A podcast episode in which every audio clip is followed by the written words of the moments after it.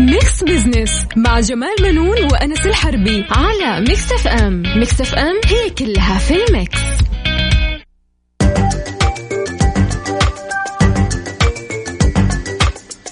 مستمعينا الكرام أهلا ومرحبا بكم. أنا جمال بنون أحييكم من Mix FM وبرنامج ميكس بيزنس. طبعا معايا زميلي مثل كل أسبوع الدكتور أنس الحربي. أهلا وسهلا. أهلا وسهلا فيك أستاذ جمال واهلا وسهلا فيكم مستمعينا طبعا برنامج Mix Business يأتيكم على Mix FM في نفس هالتوقيت من الساعة 2 إلين الساعة 3 كل أحد نتناول فيه القضايا الاقتصادية ونبسط لكم رؤية 2030 وزي ما يقول أستاذ جمال بحيث تكون أسرع فهما وهضما. صحيح آه، أنس إحنا بنحاول يعني نخلي وجبتنا آه، دسمة وخفيفة كمان نعم. في نفس الوقت ولكن آه، خليني أقول أقترح عليك حاجة.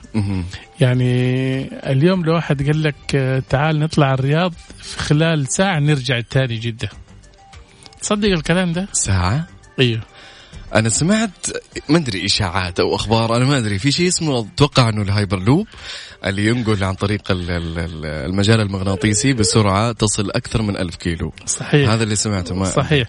الآن إحنا الرياض بالطيارة ساعة ونص صح؟ بس بالطيارة تقريبا ساعة ونص yes ساعة ونص. وبالسيارة 12 ساعة إذا كان من جدة ومن مكة صح؟ نعم صحيح. ولكن تصور ال- ال- الهايبر لوب لو اشتغل يعني بشكل يعني صحيح إيه. حينقلك من الرياض لجدة في 45 دقيقة wow وهذا يعني إنجاز عظيم جدا في رقم قياسي هذا. صحيح في في مجال النقل الأسبوع الماضي طبعا عارف أنس إنه آه،. تم آه، مراسم توقيع وزارة النقل السعودية حلو. مع شركة Virgin Hyperloop لنقل التكنولوجيا هايبر لوب إلى السعودية لنقل الركاب والبضائع. طبعا التوقيع دراسة أولية. أولية. يعني نعم. لين دحين إلى الآن كلام. ورق ما أيوه لا على أساس. يعطوا شركة. انت عارف يعني هو مجموعة انابيب إيه. وبالتالي هي تحتاج إنها يعني تترك في بس أنا احس إن إنها تخوف للأمانة. يعني والله يعني. لأن دحين شيء مخيف. ممكن زي إحنا زمان الآن نعيش فترة إنه زي زمان أول ما جات الطائرات فالناس كانت تتخوف إنه كيف نطلع في الجو ونوصل منطقة ثانية إيه. فممكن نتوقع إنه الهايبر لوب مستقبلا يصير شيء عادي وشيء يعني صراحة مبهر إذا تسوى عندنا هنا وإذا حبينا إحنا يعني نبسط. الصورة.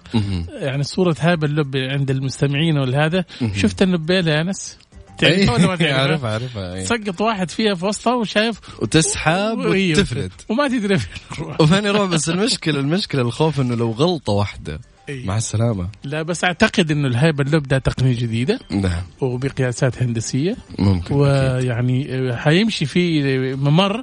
آه، خلاص يعني هو يعني آه، يكون مبرمج عليه حلو مم. كمان تهدف الدراسة حول استخدام تكنولوجيا الهايبر لوب في مجال نقل الركاب والبضائع إضافة إلى أجزاء أو إجراء بحوث آه، مشتركة في علوم وتقنيات الهايبر لوب وتبادل الزيارات الفنية للمسؤولين والمختصين في مجال النقل. البعض طبعا يسأل مم. آه، ليش الاهتمام بتكنولوجيا هايبر لوب وإحنا ماشيين كويسين بنركب طيارات كذا ونطلع قطار وشايف ومرتاحين قاعدين. ليش الهايبر لوب يعني؟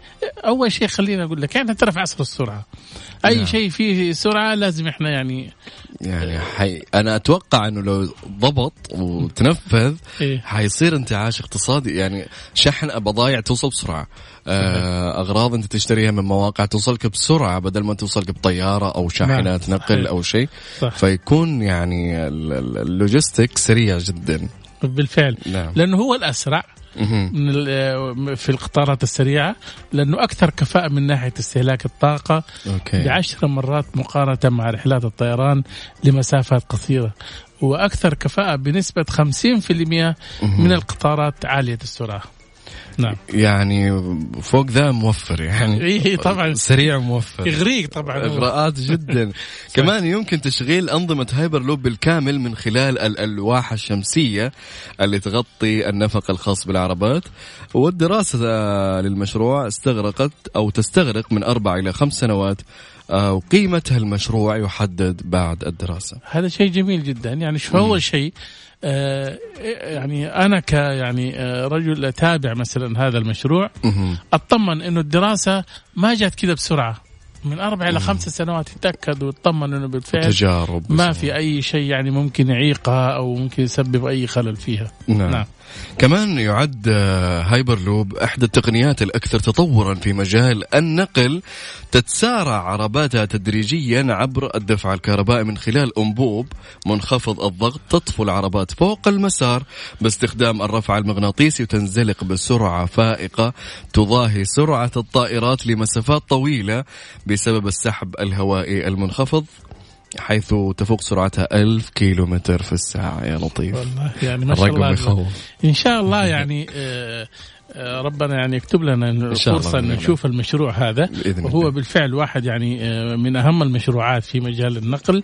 نعم. وبإذن الله يعني هذه تضاف إلى إنجازات المشروعات في السعودية طبعا. أكيد طبعا. وهذا يعني ممكن حتكون الأولى في العالم أي ثينك إذا تنفذت. صحيح صحيح. فعسى الله يوفقهم يا رب. وأنا إن شاء الله بإذن الله منتظرين يعني. أنا ما بجربها على طول يعني. وأتمنى إحنا إذا كان اشتغل المشروع ده نطلع live من جوة والله نط... ما عندك مشكلة.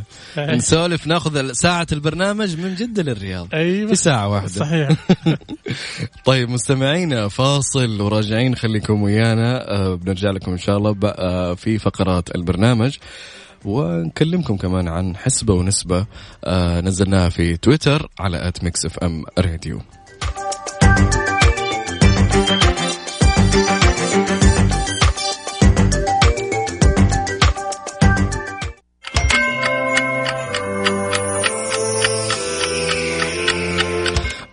الآن بتوقيت استديوهات Mix FM في جدة الثانية وعشرة مساء.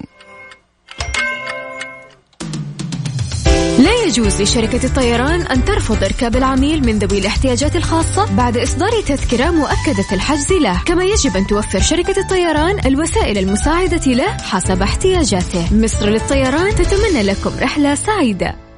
Mix Business مع جمال منون وأنس الحربي على Mix FM Mix FM هي كلها في ال mix.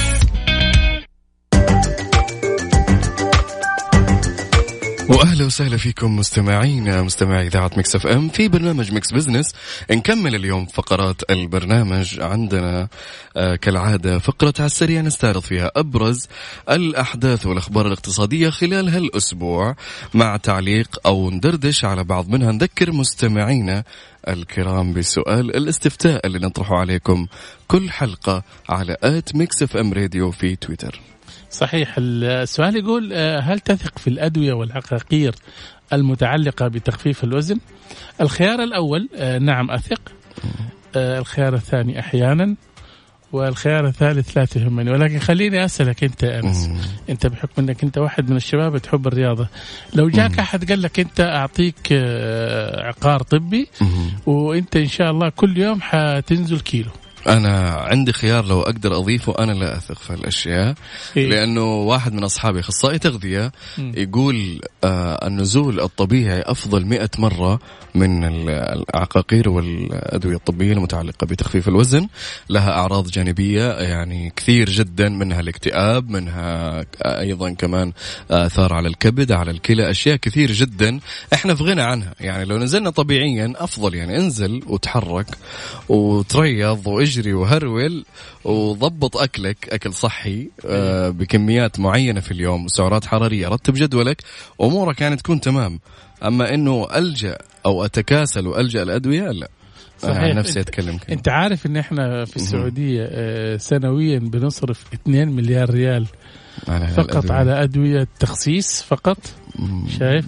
وأكثر نسبة موجودة هي عند النساء أو الفتيات أو السيدات ولا تنسى 46% من نسبة السكان عندنا وزنهم ثقيل وهذا مؤشر. وعشان كذا رؤية 2030 بتعتمد بالدرجة الأولى نعم. على آه، صحة المواطن في أنه الآن نعم. بدأوا يعملوا ممشى في كثير من المدن والآن وزارة الصحة شغالة على صحيح. حملات المشي صحيح. والجري وألف خطوة ومدري 2000 خطوة والأشياء هذه. صحيح. فحلو شيء حلو. وأنا الحقيقة كمان عجبني من خلال الإجابات. أنا شايف 2% حتى الآن يقول يعني نعم أثق فقط ولكن آه النسبة العالية جدا جات في فقرة لا, لا تهمني. نعم. شايف؟ يبقى هذا معناته إنه في وعي وعي, موجود عند الناس نعم. وما ينضحك عليهم بسرعة. لأنه أنا بس أنا غالبا أقول لك إنقاص الوزن إيش هو؟ سعرات حرارية. آه الكالوري تضبطه عندك آه على مستوى معين. مشي من آه مشي سريع من 45 دقيقة إلى ساعة يوميا. ما بتضرك يعني. حتى لو إنك مثلا رايح لمكان سوبر ماركت أو ايا كان حطه مشي روح مشي سيب السيارة ارمي السيارة على جنب وروح امشي.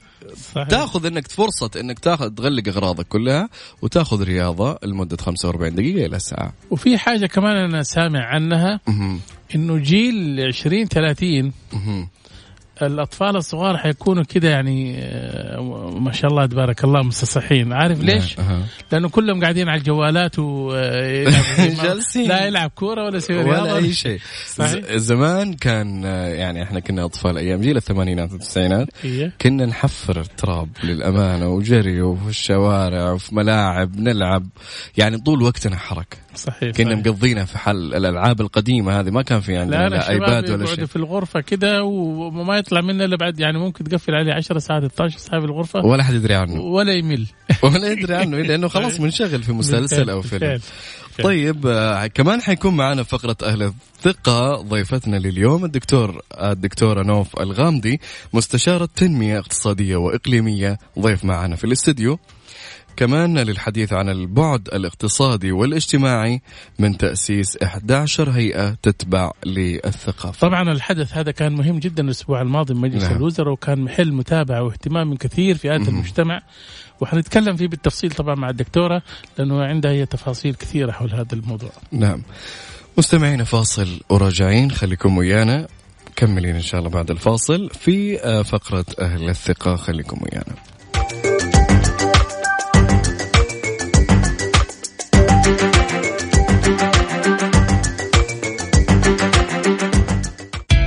Business مع جمال منون وأنس الحربي على Mix FM Mix FM هي كلها في ال mix. أهل الثقة في Mix Business على Mix FM it's all in the mix.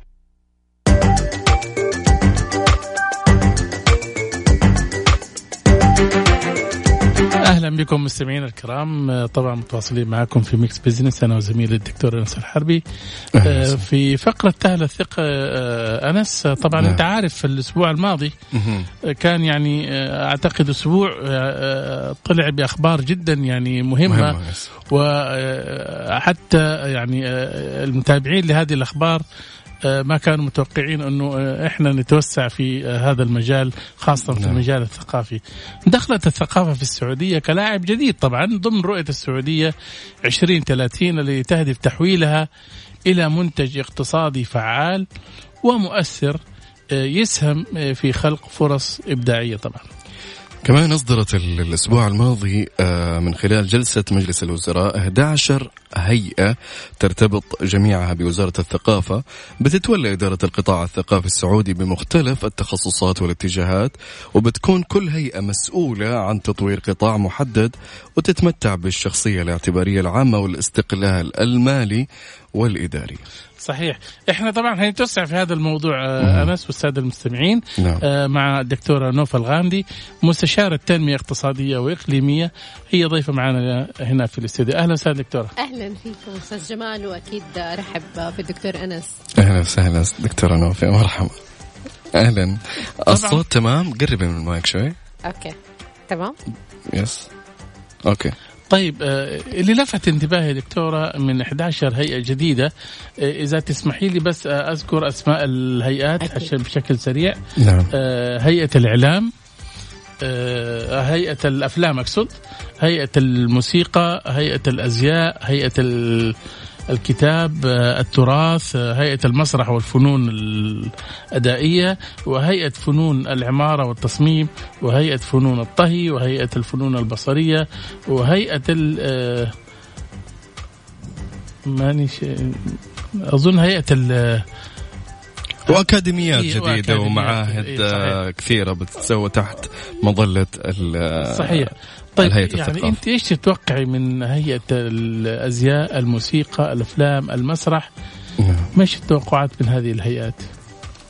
طبعا بداية خلينا الأول نذكر أنه وزارة الثقافة اليوم حقيقة تقود المشهد الثقافي وبقوة. يعني أنا أعتقد أنها من الوزارات الأهم خلال 2020 آه يمكن لأنه هذا الجانب كان مهمش فترة طويلة فاليوم بنلاقي أنه فعلا العمل الثقافي بيتحول إلى عمل مؤسسي حقيقي الهيئات ال11 هي كانت نتيجة 16 مبادرة آه في الأول يعني نعم. يعني هي كانت أساسا عبارة عن مبادرات نعم. آه أنشأتها طبعا أو أسستها الوزارة آه وكان المفترض أنه يتم العمل عليها على شكل مبادرات منفصلة لكن حقيقة أعتقد أنه كان البعد الثقافي آه، يمكن فتح شهية الوزارة أكثر إنها فعلا تتوجه لهذه المبادرات من خلال عمل مؤسسي حقيقي ومن خلال آه، إدارة القطاع الثقافي بشكل أكثر عمق وأكثر تأثير كمان على المستوى الثقافي والاجتماعي والاقتصادي أيضا. عشان كده يمكن كان التحول هذا إلى إنشاء 11 آه، هيئة. كان الغرض منها أنه يكون فعلا في لكل قطاع من هذه القطاعات عمل مؤسسي من خلال آه، أول حاجة الاهتمام بهذا القطاع بشكل مكثف آه، تأسيس كمان المعايير الأساسية لكل قطاع. يعني كل قطاع زي ما إحنا شايفين في معايير عالمية يعني اوريدي مدرجة على مستوى العالم لكل قطاع. لكن اليوم بنلاقي إنه الوزارة كمان اتجهت إن هي آه، وضع هذه المعايير كمان على المستوى المحلي إنها تكون تتناسب كمان مع ثقافة المملكة العربية السعودية. وبالتالي حيصير في تنمية كبيرة للقطاع الثقافي وتحويله فعلا إلى قطاع مؤثر جاذب أيضا للاستثمارات على المدى الطويل. صحيح. جميل.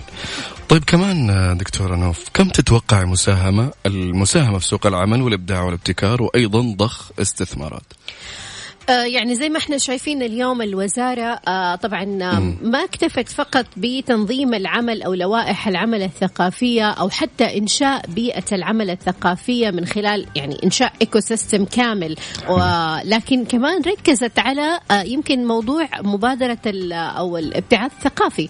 اليوم الابتعاث الثقافي له أبعاد كبيرة جدا. يعني اليوم إحنا بنتكلم مو بس فقط أنا بجهز بيئة عمل لا أنا بجهز كمان المستوى تستقبل هذا العمل من خلال العقول اللي حتتعامل معاه بشكل آه، يتناسب كمان مع هذه التوجهات ومن خلال توطين هذا العمل الثقافي من نعم. خلال أبناء الوطن فكان الغرض من هذا الابتعاث أنه فعلا يكون في توجيه لبيئة آه، الأعمال بحيث أنها كمان تتناسب فكريا وثقافيا واجتماعيا آه، وخلق أجيال قادمة تقدر تتعامل مع هذه الأعمال وهذه الهيئات بشكل واضح فاليوم اليوم بنلاقي إنه حيكون في تأثير على المدى البعيد سواء كان على توطين هذه الأعمال سواء كان على خلق أجيال إبداعية في مجالات ما كانت موجودة حقيقة. يعني كان في لكن كلها كانت محاولات شخصية. اليوم إحنا بنتكلم إلى تحويل هذا العمل فعلا إلى آه نوع من نمط الأعمال الجديد اللي ممكن بعد كذا تبنى عليه كمان التخصصات القادمة سواء كان على مستوى الجامعات أو حتى على مستوى التخصصات أو حتى على مستوى الأكاديميات بعد كده على المستوى سواء كان المتوسط أو البعيد. فنلاقي أنه فعلا حتخلق هذه مجالات أعمال جديدة مختلفة. لكن خلينا نذكر حاجة مهمة. أنه اليوم هذا الشباب إذا رجع وما لقى فعلا هذه الفرص يعني اليوم إحنا ما نكتفي فقط أنه إحنا نبتعث هدول الطلبة. وما هو ما هو بس كفاية أنه إحنا والله نخلق أجيال جديدة بتتعامل مع هذه الثقافة ونخلق بيئة عمل. لا المهم أنه تكون بيئة العمل فعلا كمان جاهزة لاستقبالهم صحيح. ولا حنلاقي إنه إحنا بعد كده بندرس أو أو بنلاقي إنه أجيال جديدة من المبتعثين جاتنا بنخلق بطالة جديدة ممكن تتسرب بعد كده للدول الأخرى وتستفيد منها. آه وما يكون في استفادة واضحة. آه ولا يكون في أثر اقتصادي لهذه المبادرات الموجودة. فمهم إنه إحنا كمان هذا التخطيط يرتبط ب المرحلة القادمة. إن شاء الله. طبعا أنس إيش رأيك نطلع فاصل ونرجع ثاني أكيد طبعا. فاصل مستمعين وراجعين. مكملين حوارنا مع الدكتورة نوف الغامدي مستشارة تنمية اقتصادية وإقليمية. ضيفة معنا هنا في الاستوديو. Mix Business مع جمال منون وأنس الحربي على Mix FM. Mix FM هي كلها في ال mix. مستمعينا الكرام أهلا ومرحبا بكم من جديد. طبعا لقاءنا مستمر في Mix Business والدكتوره نوف الغامدي مستشاره تنميه اقتصاديه واقليميه ضيفتنا في الاستديو. طبعا دكتورة قبل الفاصل كنا بنتكلم عن آه، التوقعات بالنسبة لسوق العمل. ولكن آه، أبغى أعرف يعني آه، الأثر الاقتصادي المتوقع من إنشاء هذه الهيئات. طبعا إحنا اليوم لما نتكلم عن الثقافة فاليوم حقيقة يمكن توجه الدولة كان انه إنه فعلا تحويل كل الفنون والثقافة والاقت... إلى اقتصاديات حقيقية. يعني اليوم إحنا عندنا إذا ما تحولت هذه الثقافة إلى منتج اقتصادي مهم آه وله أبعاد اقتصادية فح... واستثمارية كمان. فأعتقد أنه إحنا كده ما زلنا بنتكلم في آه النقطة اللي أنا دائما أذكرها أنه آه دائما أقول أنه الثقافة ما تأكل عيش. المثقف مع الأسف بتلاقيه بيهرب وبيكون في عندنا ضعف في الإنتاج الثقافي بس الثقافة ما ذاك العيش ده هنا ولا ممكن بشكل عام؟ لا هي على خلينا نتكلم بشكل عام مو بس فقط آه، في السعودية لا بنتكلم إنه بشكل عام لأنه هي دائما بيتعاملوا معاها على إنها آه ك زي ما ذكرت المصطلح إنه هي من النفع العام. اليوم. نعم. فتلاقي المثقف فعلا بيهرب من هذا المجال يقول لك يعني أنا ليش يكون عندي إنتاج ثقافي أو ليش أدخل هذه المجالات؟ يعني وأنا ما ما ححقق أرباح مادية ما أنا أروح أشتغل أحسن آه ويكون في عندي عمل ثاني آه يحقق لي الحياة اللي أنا أبغى أعيشها افضل من العمل الثقافي. إيش تقترح إنه عشان ممكن الواحد يقبل على هذا المجال هو كذا مبسوط. آه هذا هو اللي نبغى نتكلم فيه إنه اليوم كيف ممكن آه نبغى نعمل نموذج استثماري واقتصادي كمان يكون خاص بالفعاليات والأنشطة والمبادرات الثقافية اللي تعزز هذا العمل الثقافي. يعني اليوم إحنا عندنا من المبادرات طبعا يمكن اللي ماسكتها دكتورة زينب طبعا أحييها أكيد آه اللي هي مثلا مبادرة التفرغ الثقافي. هذه الغرض منها فعلا إنه إحنا كيف ممكن نحول هذا العمل الثقافي إلى عمل مجدي ويكون في إقبال عليه وجاذبيه العلمية آه يعني إحنا عندنا من النماذج اللي دائما نذكرها التفرغ العلمي طبعا في للأكاديميين نعم. في الجامعات أو حتى مبادرة التفرغ الرياضي اللي بتكون للرياضيين اليوم ال ال الوزارة بتتجه فعلا إنه يكون في تفرغ ثقافي علشان نحول هذا الفكر إلى عمل حقيقي ونقدر ندعم العمل الثقافي بحيث إنه يكون كمان جاذب للمثقفين آه وما يكون فقط إنه عبء على المثقف. يعني أحيانا المثقف يوصل لمرحلة يقول لك ولا ثقافتي أو فكري عبء علي ممكن آه ما يحقق لي أيوه الحياة اللي أنا أبغى أعيشها.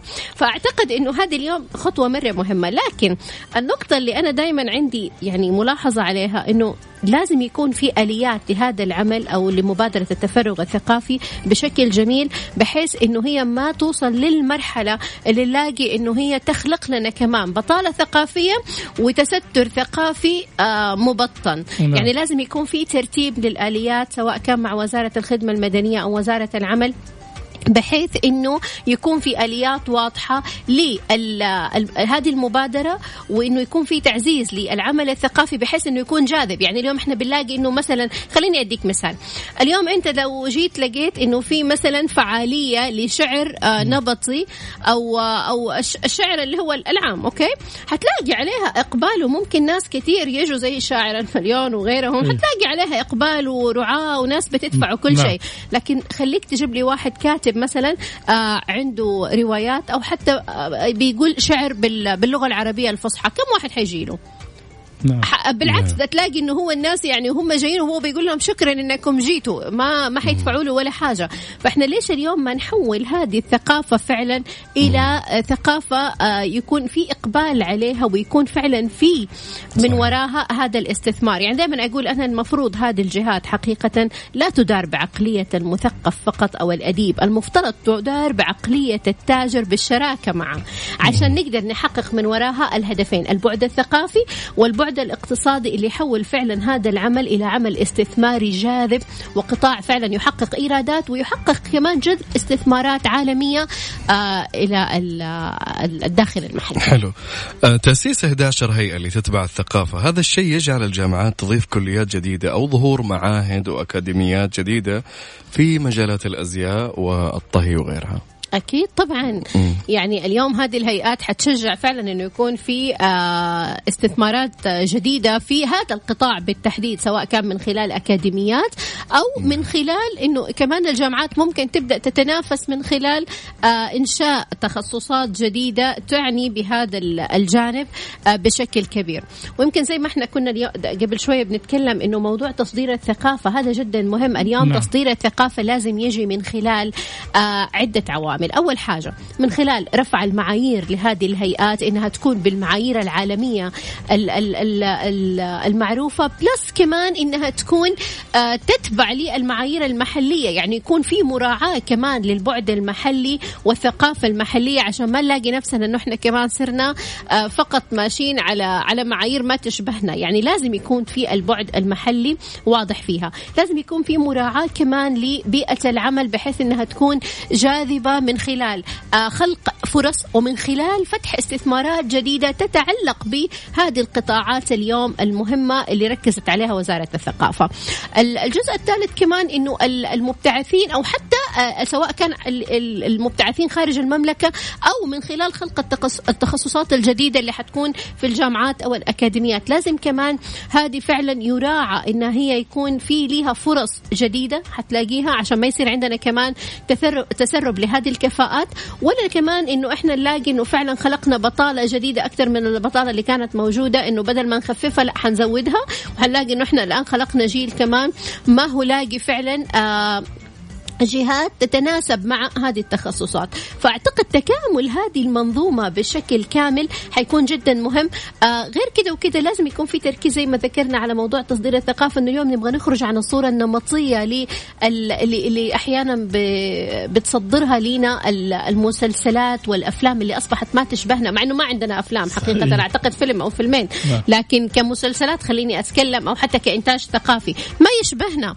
ما نعم. زلنا بنظهر العمل أحيانا بصورة ركيكة جدا ما تشبهنا اللي هو واحد جاي من القريه أو غيره. طيب فلازم يكون كمان تطوير لهذا العمل. دكتورة كسؤال أخير بس وجاوبينه بسرعة. تتوقع في يوم من الأيام نحن نشوف الجنادرية في الصين؟ طبعا. طبعا يعني أنا أعتقد إنه اليوم المملكة مركزة على نشر هذه الثقافة آه، بشكل كبير خصوصا الموروث الثقافي آه، بشكل كبير للمملكة العربية السعودية وإظهاره بالشكل اللي يتناسب اليوم كمان مع آه، تطلعات الرؤية ومع التطلعات العالمية. فحنشوفه مو بس في الصين إن شاء الله حنشوفه في كل مكان بحول الله أكيد بالتعاون مع سفارات المملكة. في نهاية اللقاء شكرا دكتورة نوف. يعطيك ألف عافية. الله يعافيك. على حضورك معنا وعلى إجاباتك. وعلى الفائدة اللي استفدناها منك اليوم في آه، تأسيس 11 هيئة تابعة للثقافة. يعطيك ألف عافية. مستمعين فاصل. وراجعين خليكم ويانا. وبنتكلم عن فقرة على السريع. ندردش فيها شوي. خليكم ويانا بعد الفاصل. Mix Business مع جمال منون وأنس الحربي على Mix FM Mix FM هي كلها في ال mix. على السريع في Mix Business على Mix FM it's all in the mix أهلا وسهلا فيكم مستمعينا في فقرة على السريع. الأسبوع الماضي أستاذ جمال آه، حفلت العديد من الأخبار والأحداث الاقتصادية بنستعرض هنا أبرز هالأحداث من خلال عناوين نعم. وندردش فيها. طيب العنوان الأول معنا المالية تنهي أوامر الصرف للقطاع العام والخاص لعام 2019. طبعا لما تجيك إدارة حكومية وتعطي أوامر صرف للقطاع العام والقطاع الخاص يعني حلو. كمدفوعات فبالتالي هذا يعطيك أول شيء إنه آه، خزينتك فيها يعني آه، يعني قادرة على الإيفاء بالمبالغ المستحقة عليها حلو. وبتدفعها طبعا وزارة المالية آه، صرفت مطالبات القطاعين العام والخاص المتعلقة بأوامر الدفع خلال 2019 بلغ إجمالي قيمة الأوامر 993 مليار و800 مليون ريال. هذه دفعتهم وزارة المالية مم. للجهات اللي كانت بتطالبها بفلوس سواء قطاع عام أو قطاع خاص. أو قطاع خاص. شايف؟ آه طبعا آه هذا يدل على إنه خزينة الدولة متعافية ولديها نعم. القدرة على دفع مستحقات هذه الجهات. هذه طبعا نعمة كبيرة. أول شيء الاستقرار السياسي والأمني والاقتصادي طبعا في البلاد هي اللي تؤدي إلى هذا الشيء. الموضوع الثاني معنا المحاكم العمالية تصدر نحو 28 ألف حكم قضائي في أقل من ستة شهور. طبعا يا أنس أنت عارف المحاكم العمالية من زمان مم. قبل فترة يعني قبل رؤية 2030 لما كانت عند نعم. وزارة العمل طبعا كان ده فيلم. نعم. آه، ترفع المعاملة وتقعد كذا فترة وتمشي كذا وتروح وترجع لنفس الم... هو اللي يراقبك وبعدين ممكن هو اللي يحكم. فيها شغلانة طويلة عريضة. حلو. وياما تضيع يعني ممكن يعني ولكن يعني آه، بعضها ممكن يعني فيها الشيء الإيجابي. ممتاز. الآن المحاكم هذه طبعا آه، تحولت إلى يعني آه، القضاء العام مم. وبالتالي هي تنظر إلى المحاكم بشكل سريع وبتحكم فيها بشكل سريع كمان بعد يعني مع المستندات والأوراق المطلوبة مم. من الطرفين. حلو. طيب عندنا آخر عنوان توظيف الشباب حاضرة في اجتماعات مجموعة العشرين بجدة. مية اجتماع إحنا زي ما قلنا لمجموعة العشرين حتنعقد خلال 2020 حلو. في في مدن ومناطق مختلفة. نعم. اللي حصل في جدة طبعا واحد من أهم الاجتماعات مم. اللي هو آه، يستهدف آه، تخفيض معدلات الشباب المعرضين لخطر الابتعاد عن سوق العمل. أنت عارف الآن إحنا مع الأتمتة وظهور الريبوت وغيرها من التقنيات. الذكاء الاصطناعي. صحيح. في يعني في يعني آه احتمال كبير عند الموظفين إنه ممكن يستغنوا عنه. الآن حتى فروع البنك الآن بدأوا يستغنوا عن الموظفين وفي كثير من الجهات والمراكز. يستغنوا عن الموظفين. ليش؟ لأنه أصبح يستعينوا بالذكاء الاصطناعي الذكاء الاصطناعي وغيره. نعم. فبالتالي الآن هم بيحاولوا من خلال هذه الجلسات والاجتماعات إنهم يخفضوا نسبة البطالة بنسبة 5% من الموظفين الموجودين حاليا. حلو. طيب بما انه خلاص داركنا الوقت باقي لنا تقريبا دقيقة آه بنشوف الاستفتاء. فين وصل على at Mix FM Radio في تويتر؟ سألنا سؤال هل تثق في الأدوية والعقاقير آه المتعلقة بإنقاص الوزن؟ آه تخيل أستاذ جمال 1% بس 1% اللي يثقون. نعم. 15% أحيانا 84% لا تهمني. والله بس حلو. أنا مستغرب ال 2 مليار هذه فين بتروح؟ والله ما أدري. ممكن بس تبع اللي سامعين البرنامج هم اللي صوتوا. لكن في بعض الناس يعني أنا أعتقد إنه بعض الأشخاص آه، مهتمين كثير جدا في إنقاص الوزن. في كلمتين دكتورة نوف كانت تقول لنا تعليق منك. نعم على عجالة بالله. أيوه. حقيقة في هوس كبير بموضوع أدوية التخسيس هذه وأعتقد نعم. يمكن كمان ال social media ساعدت ومشاهير ال social media ساعدوا يمكن في تسويق هذه العقاقير أكيد طبعا نعم. فأعتقد أنه لا إن شاء الله يكون في وعي مضاد اليوم لا أنا عجبني الوعي الحين اللي في التصويت في النسب مرة عجبني أيه. صحيح فهي مضرة بصفة عامة. طيب مستمعينا كذا انتهت حلقتنا لليوم. معنا أخذنا زيادة شوي. يعطيكم ألف عافية. نشوفكم الأحد المقبل بنفس التوقيت من الساعة 2 إلى 3 على at Mix FM. طبعا كنا مستمعين ومستمتعين معكم. نلقاكم الأسبوع المقبل. في أمان الله.